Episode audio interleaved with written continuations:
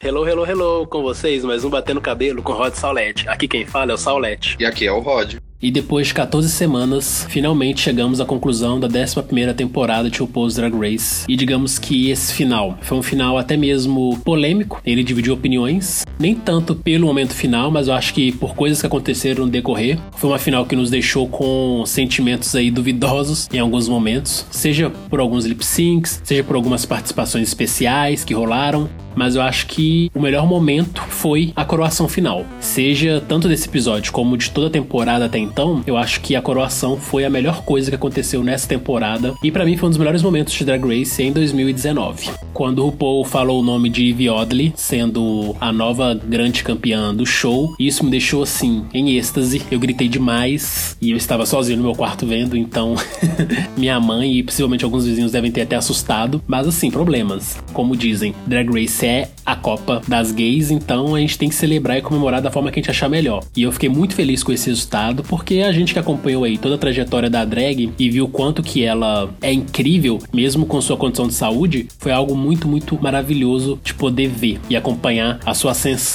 ao panteão das campeãs de RuPaul's Drag Race. E essa é uma alegria que eu compartilho com o Rodrigo, porque no nosso último podcast a gente deixou claro que torcia para a Eve Oddly, então acho que a gente encerra aí essa temporada de RuPaul's Drag Race, muito feliz com o resultado que nos foi apresentado. Acho que todo mundo concorda, pode entrar nesse consenso de que essa foi uma das coroações mais justas que a RuPaul fez nessas últimas temporadas, porque muitas pessoas sempre não gostavam da ganhadora, falava que não merecia, por várias questões, e dessa vez tinha as duas, né, que a gente já tinha falado no podcast, a Brooke e a Eve, que a gente falou que se qualquer uma das duas ganhasse, ou se as duas ganhassem, não teria problema. Mas a nossa torcida maior era pra Eve ganhar, e ainda bem, né, que aconteceu isso eu acho que ao redor do mundo, principalmente aqui no Brasil, muitas casas noturnas e bares que exibem o programa, acho que todo mundo deve ter vibrado quando a RuPaul disse o nome dela. Como o Saulo também disse, teve uns momentos no episódio, tipo, a gente ficou assim, tá, o que que tá acontecendo?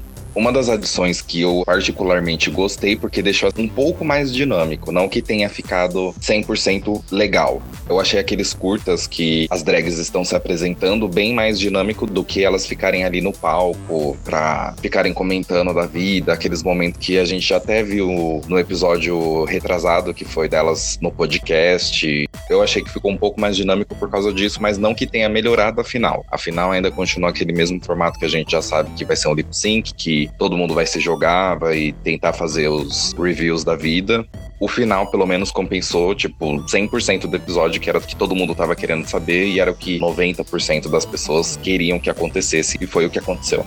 Eu curti bastante essa nova adição para a grande final, que são os mini vídeos em que as drags apresentam um pouco da trajetória delas no show e falam um pouco da arte delas. Eu acho que isso trouxe realmente um dinamismo que era necessário para a grande final. Esse formato em que a RuPaul senta e conversa com as drags sobre a vida delas já estava cansativo, porque basicamente o que as drags conversavam com o RuPaul era algum assunto que elas exploraram no decorrer da temporada em algum momento. Então nessa final a RuPaul chegar pra Ivy, por exemplo, e falar da doença dela dela seria completamente desnecessário, porque a gente ouviu a Ivy falar da doença dela em vários momentos. Então ficaria algo repetitivo e cansativo. Então eles colocarem esse vídeo das drags falando de si e da sua arte drag e também um pouco da passagem delas pelo programa, eu acho que trouxe um dinamismo, uma interação maior. E aí quando as drags chegam ao palco e apenas trocam algumas palavras com o Paul e falam dos seus familiares que estão presentes, algo muito melhor, porque realmente é aquela coisa assim, bem, vocês já sabem quem eu sou, então só apresento para vocês agora minha família que está aí torcendo por mim e me desejem sorte para o lip sync pela coroa. Então, nesse sentido, eu achei que foi uma adição muito boa. Agora, teve outras coisas na final, por exemplo, que eu senti falta, que foi as drags eliminadas no palco, enquanto a RuPaul interagia com as queens do top 4, seria legal ver as drags ali no palco interagindo com elas de alguma forma, e isso não teve. Dessa vez, as drags ficaram todas na plateia, assistindo junto com o grande público os acontecimentos, e aí eu senti falta de ver essas drags que fazem parte da história e que ajudaram o top 4 a chegar ali, eu senti falta delas porque elas ficaram bem coadjuvantes nessa final. Fora que o clássico quadro de perguntas e respostas que sempre tem na final, dessa vez foi completamente limado. A gente não teve nem o público e nem as drags fazendo perguntas para as rainhas da 11 primeira temporada. E aí, algumas curiosidades que a gente poderia ver nessa grande final não rolou. Mas fora isso, eu acho que essas novas adições foram muito bem-vindas E tomara que para as próximas temporadas eles trabalhem melhor esse vídeo final e a interação das drags com a RuPaul.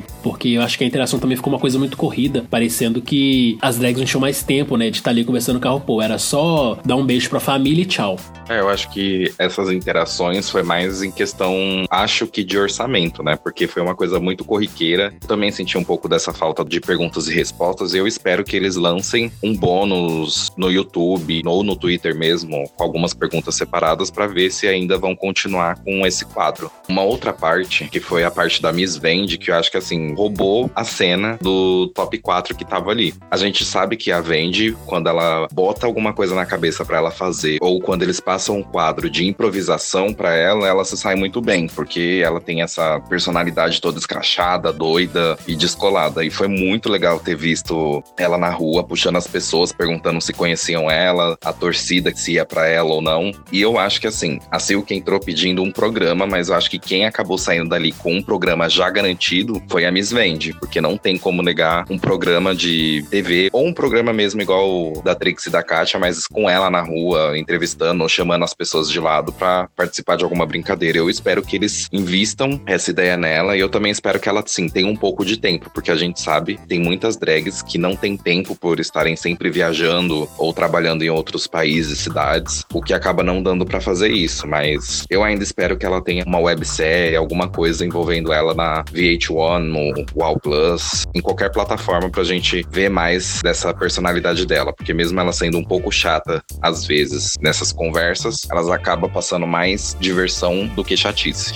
Eu acho que nesse caso, o que vale para Miss Vende é a velha máxima de Drag Race que a gente aprendeu com a Tatiana lá no All Stars 2. Choices. A Miss Vende vai ter que fazer uma escolha. Se em algum momento aparecerem para ela uma proposta bacana de um programa de TV ou alguma websérie, basta que ela faça a escolha que acha melhor para sua carreira. E a Miss Vende provou mais uma vez que ela é uma grande personalidade que tem capacidade de comandar um programa e fazer graça com pessoas comuns do dia a dia, não apenas nas interações com outras drag queens. E pelo que a gente viu nessa grande final, a Miss Vente consegue se sair melhor interagindo com pessoas comuns do que até mesmo com drag queens, porque a hora que ela está interagindo com o Paul, dá para perceber que ela se sente um pouco intimidada e grita além da conta e que acaba irritando um pouquinho. E aí, com pessoas comuns que às vezes não a conhece ou que conhece, mas que mantém uma certa distância devido ao respeito, né? E especialmente por estar na presença de um ídolo, talvez. Então as pessoas ao interagirem com a Miss Vente Vende acabam deixando que a Miss Vende brilhe mais e mostre mais essa personalidade dela que a gente gosta tanto. Se esse programa aparecer na vida dela, que ela tome uma escolha sábia pensando na carreira dela, no futuro dela e que talvez ela nos apresente aí um programa pra gente poder acompanhá-la, porque ela provou que é uma personalidade assim incrível, que funciona muito bem pra TV e eu acho que é aquela coisa que a gente vinha falando de outras drags e sempre a gente cita a Trixie Mattel como um grande exemplo. A Trixie fora de Drag Race, ela tem uma carreira formidável, especialmente na área do humor. Ela faz comédia como ninguém faz as pessoas rirem muito, especialmente no programa que ela divide com a Katia, em que elas comentam coisas do dia a dia e fazem graça com isso. A Miss Vente provou isso pra gente também. Se durante a 11 primeira temporada ela teve um desempenho bem fraco e chegando ao top 5 a muito custo, nesse curto programa de 3 minutinhos que foi ali, ela mostrou uma personalidade muito grande e uma capacidade de fazer graça como ninguém. Então eu acho que há arte drag para todos os públicos e para todos os estilos. E quando a gente vê uma Miss Vende que numa competição não vai tão bem, mas em um programa que às vezes pode ser roteirizado, que tem uma certa direção e que tem um objetivo específico, ela consegue se sair muito melhor. Eu espero aí que o futuro nos reserve mais surpresas em relação a Miss Vende e não apenas shows drag, porque infelizmente shows drags só pessoas, digamos assim, que têm condições e não só condições, mas também têm oportunidade de estar presente, vão poder apreciar o que essas drags fazem nessas casas de show, boates, teatros. Agora, quando a drag vai pra TV, e é por isso que a gente adora e ama o RuPaul's Drag Race, porque ela possibilita que pessoas ao redor do mundo inteiro vejam essas drags em ação, aí a coisa toma uma nova proporção, porque a Miss Vende à frente de um programa, mais pessoas terão acesso aí à sua arte de fazer graça e fazer a gente rir. Então eu torço muito para que o futuro nos traga aí uma Miss Vende cada vez mais debochada e melhor dirigida. Se a Miss Vende treinar cada vez mais aí a forma com que ela se apresenta na TV, esses exageros dela que a gente critica, porque às vezes eles passam dos limites e irritam, com certeza com o tempo vai ser cada vez menos recorrente e vamos ter uma Miss Vende aí muito mais profissional em frente à TV. E uma das partes, não foi só eu, mas muitas pessoas, acho que inclusive o Saulo, ficou meio, tá, o que que tá acontecendo? Foi quando eles chamam uma cantora chamada Christine pra cantar a versão de Sister Walk na voz dela. E nesse momento, assim, me desculpa quem conhece ela, quem já tem, assim, uma história com ela. Eu nunca ouvi falar. Provavelmente, assim, é uma das cantoras que deve estar estourando por lá nas boates, nos bares. Eu achei, assim, uma coisa bem. Tá, o que que aconteceu, quem é, ninguém vai falar o nome dela, só fala que é Christine. Como que a gente vai pesquisar só por Christine? Provavelmente vai sair alguma coisa agora nos sites falando sobre ela, mas até então eu não tinha conhecimento. Não sei também, eu acho que o Saulo também não tinha. E foi o momento que a gente ficou, tá, ok, o que que foi isso? Tudo bem que foi para apresentar as drags, mas se você apresenta uma cantora que a maioria das pessoas não conhece, seria legal falar, assim, alguns trabalhos que essa cantora faz, né? E eu até ouvi um pessoal dizendo que ela podia ser uma das vozes que cantam naqueles musicais que as drags fazem, mas eu realmente não sei quem é. Quando a Cristina apareceu, eu fiquei completamente perdido. Pensei, putz, o agora tá fazendo caridade para quem, né? E aí, quando eu comentei no meu Twitter que não sabia quem era essa Christine, um seguidor respondeu que Christine é uma cantora queer e francesa e que ela estourou no último ano com o álbum de lançamento dela e que foi um álbum muito bacana. Então, o que ficou claro para mim é que Christine é uma nova celebridade queer que está despontando e acaba sendo uma grande referência e representatividade aí para nossa comunidade. Então, nesse sentido, eu acho que foi bem justo ela aparecer. Mas nesse sentido, eu concordo com você que foi bem incompetente da produção de Drag Race não introduzir Christine de uma forma mais apropriada, não nos apresentar ela em um contexto mais amplo, né, do que é o trabalho dela e do que ela representa para nossa comunidade. Porque jogar ela ali no ar realmente parece uma cantora qualquer fazendo bico nos horários vagos de trabalho dela. Mas deixando um pouco Christine de lado, eu achei que as drags clássicas de RuPaul's Drag Race que foram aparecendo ali foi assim, um alento pro coração. Porque a gente que acompanha Drag Race há vários anos e que assistiu todas as temporadas, sempre gosta de rever essas drags que a gente acompanhou a sua temporada e a sua trajetória no show. Então, ver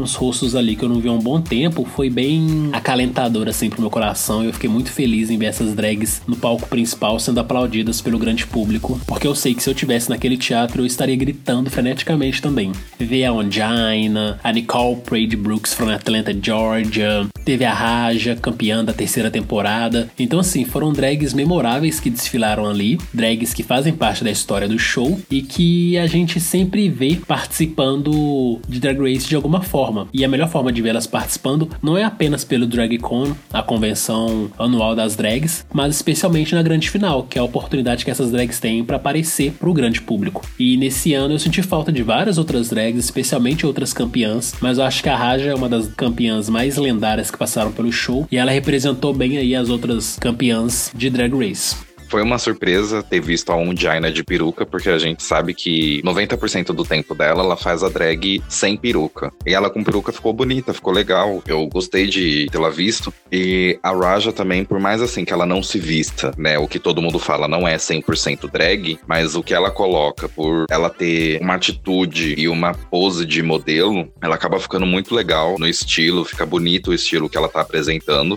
Eu achei que eles poderiam ter mostrado um pouco mais delas desfilando, porque teve umas assim que passou nem acho que dois segundos e a câmera já mudou. Então eu senti falta um pouco disso. Inclusive, uma das que as câmeras passaram bem rápido foi a Sonic. A câmera passou rápido, ela só deu um sorriso já acabou. Outras também vieram, acabou que eu não tô lembrando quem foi. Mas eu achei essa parte assim muito rápida e corriqueira. Mas foi muito bom tê-las visto desfilando. É óbvio que não dá para ver todas ao mesmo tempo devido à questão de trabalho, mas as que estavam ali presentes foi legal. E eu curti também de ter visto cada uma que já passou pelo pelo programa. E também pra gente ver, assim, um pouco da evolução delas até hoje. E outro momento grandioso para mim desse episódio foi quando a RuPaul contou um pouco da história da luta LGBT, falou sobre a revolução de Stonewall, que foi em 1969, quando um grupo de pessoas LGBTs, especialmente mulheres trans, homens negros e latinos e drags nesse meio também, se revoltaram com a truculência policial da época, em que as autoridades sempre batiam em um bar chamado chamado Stonewall, que era considerado um reduto de pessoas delinquentes. E essas pessoas eram quem? Além de moradores de ruas, tinham muitos LGBTs lá, porque em 1969 era proibido você ser LGBT.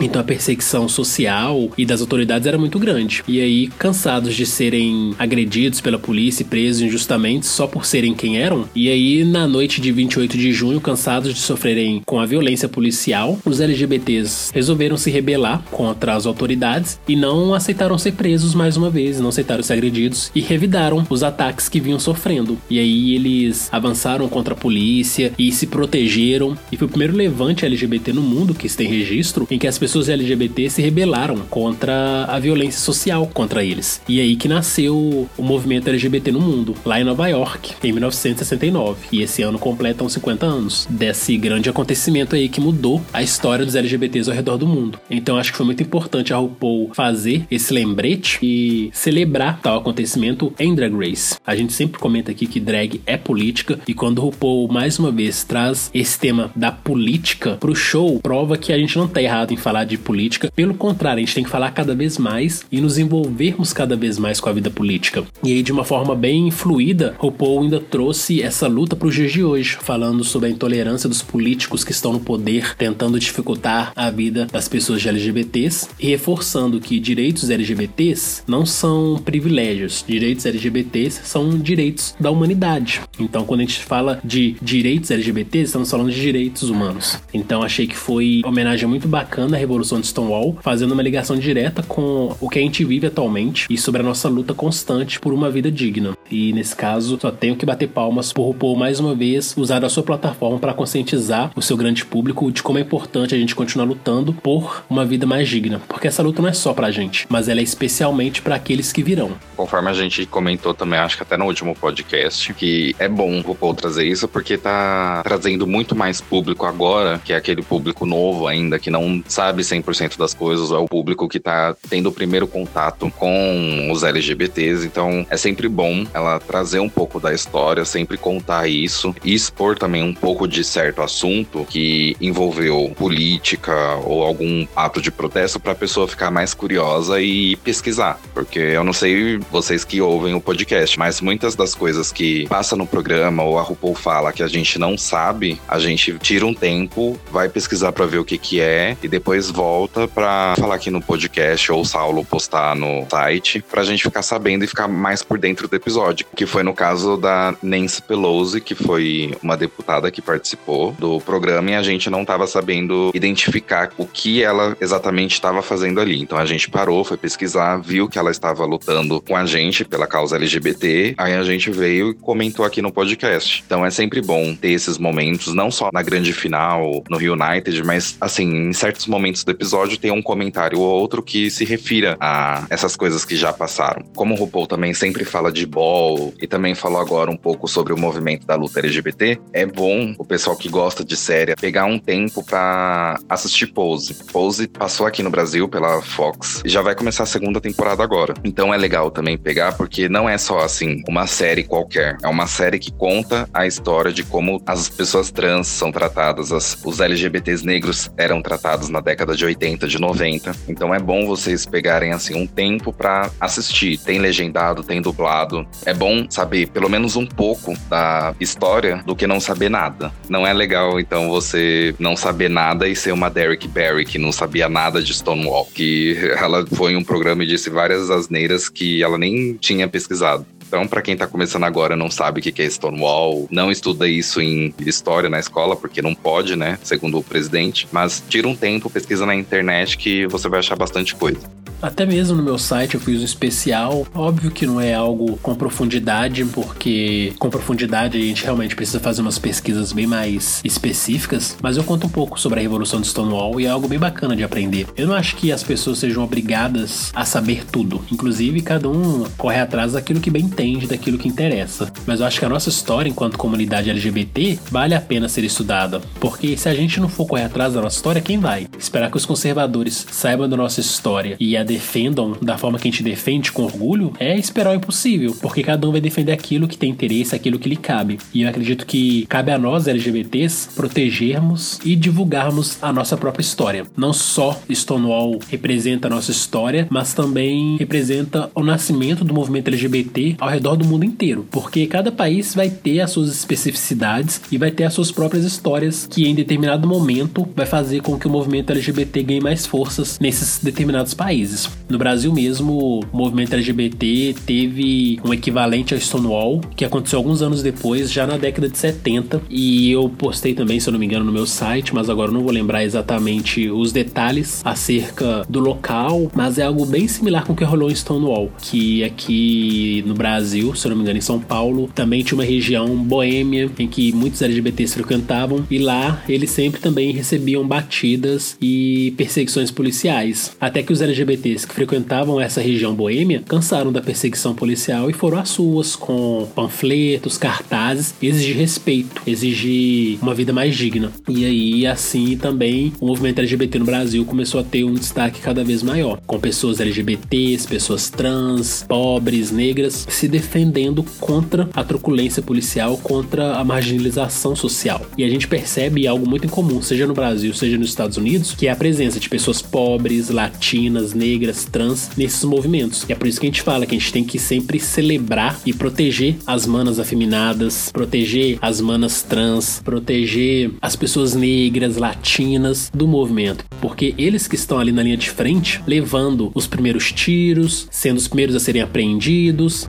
Então, para que depois essas pessoas LGBTs, no alto de seus privilégios de riqueza ou então da branquitude, usem suas plataformas, seja rede social, seja algum meio de comunicação, para poder falar contra a comunidade LGBT, falando que pessoas afeminadas não merecem tanto respeito como esses homens heteronormativos, isso é algo assim absurdo, porque quem tá ali lutando de verdade para que a gente tenha direitos e uma vida digna são as pessoas afeminadas, são as pessoas trans, são os pobres e latinos e negros. É importante que a gente também proteja esses membros da nossa comunidade que são mais vulneráveis, porque eles que no fim das contas estão ali dando cara a tapas para fazer com que essas pessoas que hoje aí pagam de bons cidadãos, eu sou gay, mas eu me dou ao respeito, esse discurso podre, para eles dizerem isso, teve que muita mana negra, afeminada, trans morrer. E isso me revolta muito. O tanto de gente que a gente teve que perder para que venham uns babacas aí e queiram tomar a nossa luta como se fosse deles e como se eles representassem toda a complexidade e diversidade que é a comunidade LGBT. Então é muito bom que a gente sempre reforce que drag é político e se você não concorda, vai então celebrar e procurar outro tipo de arte, porque drag é política e não importa o que você queira com isso, concorde ou não, isso é algo que não vai mudar. Voltando pro programa, agora vem as partes importantes, né, que são os lip syncs. Eu acho que a gente teve mais uma vez uma grande final com lip syncs bem zoados. Eu acho que os dois primeiros duelos, seja da Ivy Oddly com a Keria dublando SOS da Rihanna, ou então Silk versus Brooke dublando Bootylicious da Destiny Child, foram assim, performances muito, muito fracas. Eu assisti aquele e fiquei, gente, o que que tá acontecendo? Especialmente no duelo entre Silk e Brooke, eu fiquei completamente sem graça e com vergonha alheia, porque chegou um momento ali das duas dublando que parecia que elas estavam limpando o palco, passando pano no chão para receber a próxima dupla que iria dublar. Eu achei muito, muito fraco e não vi a hora daquilo acabar. E tinha medo da RuPaul virar e falar assim: é, garotos, infelizmente ninguém fez o requisito e agora é double sachê, bye. Porque foi algo assim muito tenebroso. Brooke, quando dublou na temporada normalmente, fez dublagens maravilhosas, mas nessa final não sei o que aconteceu. Parece que houve um apagão e tirando os looks que ela tava usando, que eram looks bonitos, a performance por si só não foi lá tão boa quanto a gente esperava dela, que recebeu o título de Lip Sync Assassin. Eu acho que o desempenho dela ficou muito aquém do que a gente gostaria de ter visto, mas é o jogo e nem todo dia as pessoas estão tão bem para poder mostrar o seu melhor. Eu acho que nesses lip syncs está faltando mais originalidade, digamos assim, porque desde a Sasha Velour fazendo aquele review das rosas e tudo, o pessoal sempre tentam puxar algo para uma performance igual. Nossa, isso daí foi muito bom, foi muito bem elaborado. E às vezes você faz uma performance tão ok num lip sync normal de eliminação do programa que sai até melhor do que no lip sync final. O primeiro lip sync eu também não gostei, foi praticamente os lip sync da final da décima temporada. Foi mais uma passação de pano de chão para a próxima dupla subir ao palco e dublar melhor ou tentar fazer algo melhor. Eu não curto muito. Eu já falei isso várias vezes. Eu não curto muito da pessoa ficar se jogando, fazendo estrelinha, porque ali você tá para dublar, não é uma aula de acrobacia. A drag fazendo isso, não tem como você ver se ela realmente tá dublando. Não que precise ter isso no lip sync, mas uma vez ou outra é legal de ver. Agora, toda hora durante o lip sync não é assim prazeroso. Então eu achei assim uma performance bem meh, inclusive da Brooklyn, porque a gente sabe que a Brooklyn sabe dublar bem e não foi algo prazeroso de assistir. E quando a Eve Oddly enfrentou a Keria, dublando SOS da Rihanna, eu fiquei assim, em êxtase. Na verdade, quando houve a dublagem de Bootylicious da Destiny Child, eu fiquei muito feliz, porque é uma música que eu adoro. E tanto Bootylicious quanto SOS são músicas que eu ouvi muito na minha adolescência. Então, assim, são músicas que fazem parte da minha história. E ver o que as drags fizeram ali foi bem decepcionante. Tipo Nino West e Silk dublando No Scrubs da TLC. Me machucou muito, mas eu acho que essas são músicas que elas também são difíceis de você fazer uma dublagem que seja marcante. Eu acho que essa é a grande verdade, porque quando a gente pega os clipes dessas músicas para ver, são clipes que pegam muito a questão da coreografia que as cantoras estão apresentando, do clipe em que elas estão performando. Então tem toda uma questão aí que eu acho que não é possível trazer com tanta força pro lip sync em si. Então acaba que ficam performances performances bem fracas que não correspondem às expectativas de quem tá assistindo. Mas eu acho que, pelo menos a performance da Eve contra a Keria foi um pouquinho melhor, porque eu acho que a primeira foi completamente desastrosa. Só que, enquanto a Keria estava fazendo uma performance até mesmo muito animada, porém não casava com a música. Parecia que ela estava dançando um estilo completamente diferente de música que fez com que o que a Keria apresentou com a música, no caso escolhida, não casassem. Já a Eve, ela tentou até fazer uma performance bem estranha estranha, que tem tudo a ver com ela. Só que a roupa que ela estava usando era tão pesada e com tantos detalhes que impediu que ela fizesse alguma coisa mais interessante na sua performance. Porque era perceptível a vontade dela de se mexer, de fazer certas acrobacias, só que ela não conseguia porque a roupa impedia. E talvez isso até tenha sido um ponto positivo, né? Porque se ela também começasse a se jogar demais ali no palco, não teria tanta graça assim. E talvez ela não conseguisse aí vencer o lip sync que estava disputando contra a Keria. Mas para mim acabou que não foi nenhuma surpresa a RuPaul dizer que tanto a Eve no duelo contra a Keria quanto a Brooke no duelo contra a Silk venceram seus respectivos lip syncs e acabaram sendo o grande top 2 da temporada e aí iriam se enfrentar no lip sync final. O que foi surpresa para mim foi o fato da Silk Nutmeg Ganache ter sido a escolha da roleta e a hora que ela teve oportunidade de escolher a sua concorrente, ela não falou Eve Oddly. Isso para mim foi assim, the face crack of the century. Para mim foi o grande grande choque da temporada. Porque a gente assistiu no decorrer de toda a 11 primeira temporada, seja no Untucked ou no episódio comum, a Silk falar que estava motherfucking ready e que ela ia arrasar com a cara da Eve Oddly e que ela ia mostrar pra Eve Oddly que era melhor e que ia mandar a Eve Oddly pra casa. E aí na oportunidade que ela tem para realmente colocar tudo isso em jogo, que ela tem para poder realmente, digamos assim, esfregar a cara da Eve Oddly no palco e mostrar que era melhor e superior, como ela sempre discursou na temporada, ela não fez. Chega a grande final, é a Silk tem um grande poder na mão de escolher quem ela realmente vai enfrentar no lip sync. Ou seja, ela tinha três opções ali: a Keria, Brooke e Eve. A escolha mais óbvia não foi a que ela fez. A Silk optou por enfrentar a Brooke e aí nós ficamos com cara de tacho, tipo, bitch, não era isso que você tinha combinado com a gente.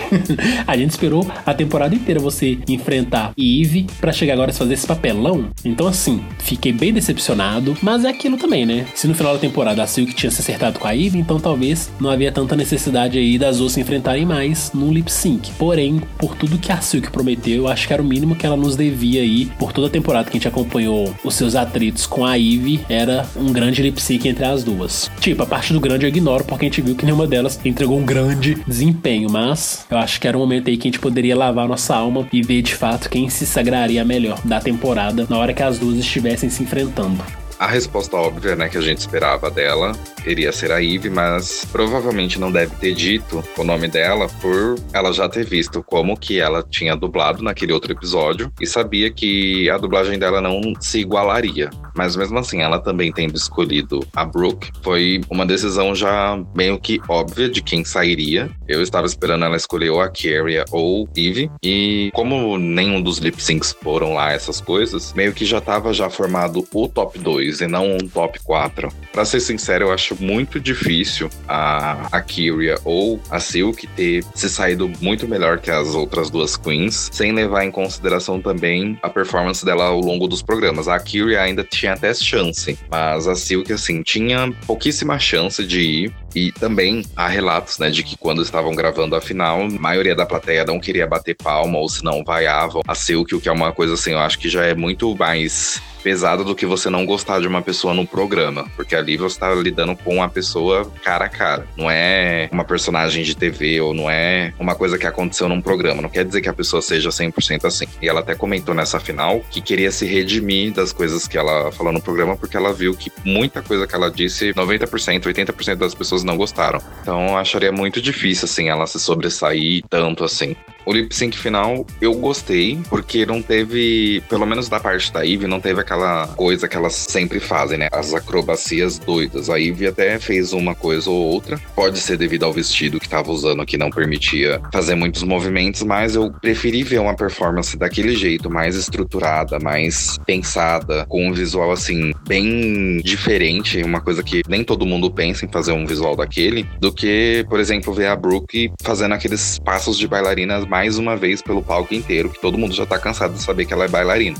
Eu achei a performance bem melhor. E só o lip sync anterior, que foi o da Kyria, ou ela se enrolou muito, ou ela não sabia a letra, que dava para perceber em vários momentos que a boca dela não tava batendo com o que a letra tava falando. Então, se ela tinha alguma coisa boa para acontecer, não aconteceu. Desde que RuPaul's Drag Race entrou na VH1, a grande final mudou. E essa grande mudança trouxe a grande oportunidade de uma drag que não teve o um desempenho tão bom durante toda a temporada, fizesse algo, digamos que até mesmo revolucionário na grande final e provasse seu valor e chegasse na final. A gente viu isso com o improvável top 2 da nona temporada, que foi a Peppermint e a grande campeã, Sasha Velour. O que a Sasha fez ao performar Whitney, fazendo a revelação das pétalas rosas, foi algo que até hoje ninguém superou. E pelo que a gente tem visto, vai ser bem difícil de ser superado. Dessa forma, a gente chega então com as expectativas sempre altas para que as drags façam lip syncs revolucionários. E o que a Eve mostrou, para mim, é o que tem sido a grande revolução desses lip syncs da grande final, porque quando a Sasha Velour fez a revelação dela de flores, o que, que as drags pensaram? Poxa, então vou ter que fazer uma revelação muito foda para poder vencer. E aí tem alguns desastres no percurso, tipo a Eureka na décima temporada fazendo um milhão de revelações que você não sabe mais o que, que tá acontecendo no palco e você não vê a drag dublando, né? A gente só vê ela tirando peça de roupa aqui, peça de roupa ali. Agora a dublagem que é bom nada. Ou então que é bem pior, que foi o que a Eiji Ohara fez, que é trazer animais vivos pro palco, performando com eles. E no caso, a escolha da Eiji Ohara foram borboletas, que no fim das contas não são objetos de encenação. E aí o que restou foi só mesmo o massacre das borboletas, coitadas, que foram basicamente todas mortas. Então, o que a Eve fez contra Brooklyn Heights no último lip sync, ao dublar em Edge of Glory da Lady Gaga, para mim foi assim a revolução necessária, que no caso é ela simplesmente performar dublando, sem truques de revelação, sem acrobacias, ela simplesmente mostrando a arte de dublar. Afinal de contas é dublagem pela coroa, não é acrobacia pela coroa, não é pulo pela coroa, não é borboletas pela coroa, é dublar pela coroa. E eu acho que isso a Eve mostrou. E a grande sacada dela foi fazer um look muito, muito chamativo, em que ela conseguiu fazer a brincadeira das três faces e ao final do lip sync ela revelou uma quarta face que estava na parte de trás da sua cabeça. Então, assim, eu acho que quando a gente olha o montante, a Ivy acabou se destacando mais e mostrando um trabalho mais consistente. Infelizmente a Brooke, ela recorreu nas velhas habilidades de sempre, mostrando as mesmas acrobacias, sempre dançando na ponta do pé. E algo que eu acho que ainda é pior, que ela tentou ainda encarnar um pouco da Lady Gaga na sua performance. E eu acho que isso diz muito contra o trabalho dela, porque você está com a última oportunidade nas mãos de mostrar para o RuPaul porque você é melhor, porque você merece a coroa. Então a gente tem que sempre lembrar aí do Kant, né? As quatro características fundamentais para uma drag ser considerada Next Drag Superstar. Carisma seria o C. Uniqueness, a originalidade, seria o U. O N, que é o Nerve, seria a coragem. E por fim a gente tem aí o talento, que seria o T. E aí, infelizmente, a Brooke ela pecou na hora de mostrar a sua uniqueness, né, a sua originalidade. E quando ela mostra mais Lady Gaga do que a arte dela, isso então compromete o seu desempenho. E eu acho que por isso ela acabou perdendo a grande oportunidade aí de sair como a grande vitoriosa da temporada. Porque pelo menos desempenho a Brooke tinha na mão. Ela teve o melhor desempenho da temporada, a única drag a ter três vitórias, então ela tinha tudo para levar. Mas aí chega na final, infelizmente, ela não entregou um desempenho tão bom quanto o da Ivy. E a Ivy, por ter sido melhor, acabou levando a coroa. E eu fiquei muito feliz, porque a gente acompanhou a trajetória da Ivy e a gente sentiu, desde o momento em que ela entrou ali, que ela é uma drag muito inovadora e é o que o panteão das drags RuPaul's Drag Race tem precisado, porque as últimas drags que venceram, embora a Sasha também seja muito conceitual, são drags muito fashionistas, visuais e que acabam entregando algumas coisas parecidas, similares. Fora que a Aquaria, infelizmente, ela teve um reinado muito apagado. Ok, que ela teve alguns destaques aí bacana, participando de uns eventos importantes, tipo o Met Gala desse ano, mas se a gente for olhar assim toda a trajetória que ela teve, a Aquaria esteve mais envolvida em babados do que em propagar a arte drag e mostrar como que ela pode elevar a arte pro próximo nível. E a Eve, eu acredito que vai trazer um pouco desse frescor necessário aí pros próximos 10 anos de programa. Então, eu sou muito grato por poder dar essa coroa pra Eve, porque eu acho que ela representa coisas incríveis que a gente tá precisando ver, especialmente por ser uma drag negra e que tem uma condição de saúde que acaba impedindo com que ela dê o seu melhor em determinados momentos. Então, ela só mostra que, independente do problema que você tenha, independente da minoria que você faça parte, sempre dê o seu melhor que você vai ser recompensado. Então, a coroa da Eve é uma coroa que eu sinto que é minha também eu fico muito feliz por isso. Eu torço muito aí que o reinado dela seja um reinado incrível e que inspire muitas pessoas, especialmente crianças e adolescentes que possam estar aí vivendo algum tipo de atribulação em suas vidas, às vezes por não se aceitarem, às vezes pela família não aceitar e renegar essas pessoas. E ter uma campeã como a Ivy, eu acho que vai ser muito importante aí pro show e pra comunidade LGBT que tanto tem se inspirado nesse show.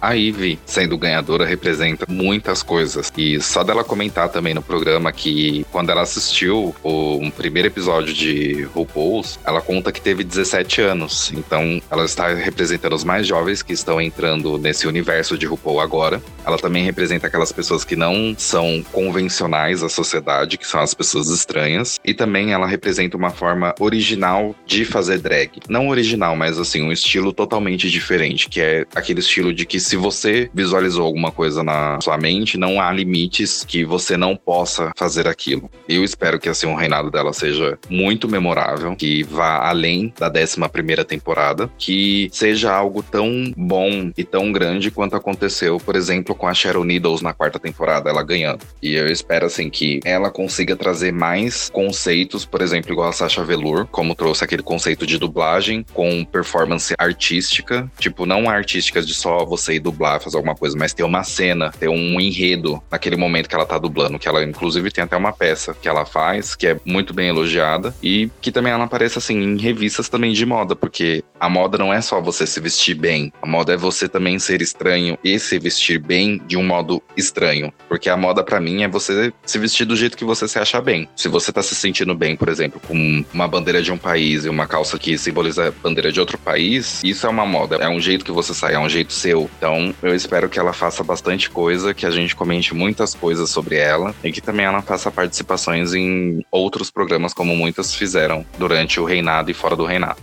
E agora é a gente ficar aqui curtindo essa vitória que a gente tanto torceu, tanto vibrou por ela e esperar novas temporadas de Drag Race. Vai vir aí Drag Race UK, possivelmente vamos ter mais um novo All Stars e a 12 segunda temporada que a chamada para as inscrições começaram antes mesmo dessa 11 primeira temporada estrear. Nós vamos fazer mais um podcast especial de perguntas e respostas, então nossos ouvintes que quiserem participar podem nos mandar perguntas pelas nossas redes sociais ou então pelo próprio YouTube. Mandem as perguntas que as mais interessantes serão escolhidas por nós e serão respondidas. E aí, vamos finalmente concluir mais uma temporada de Batendo Cabelo com Rod Saulete. Dessa vez a gente tá indo aí descansar muito feliz com o resultado e torcendo para que a nossa nova rainha nos surpreenda muito. Aqui quem fala é o Saulo. E aqui é o Rod e esse foi mais um Batendo Cabelo com Rod Saulete. Até a próxima.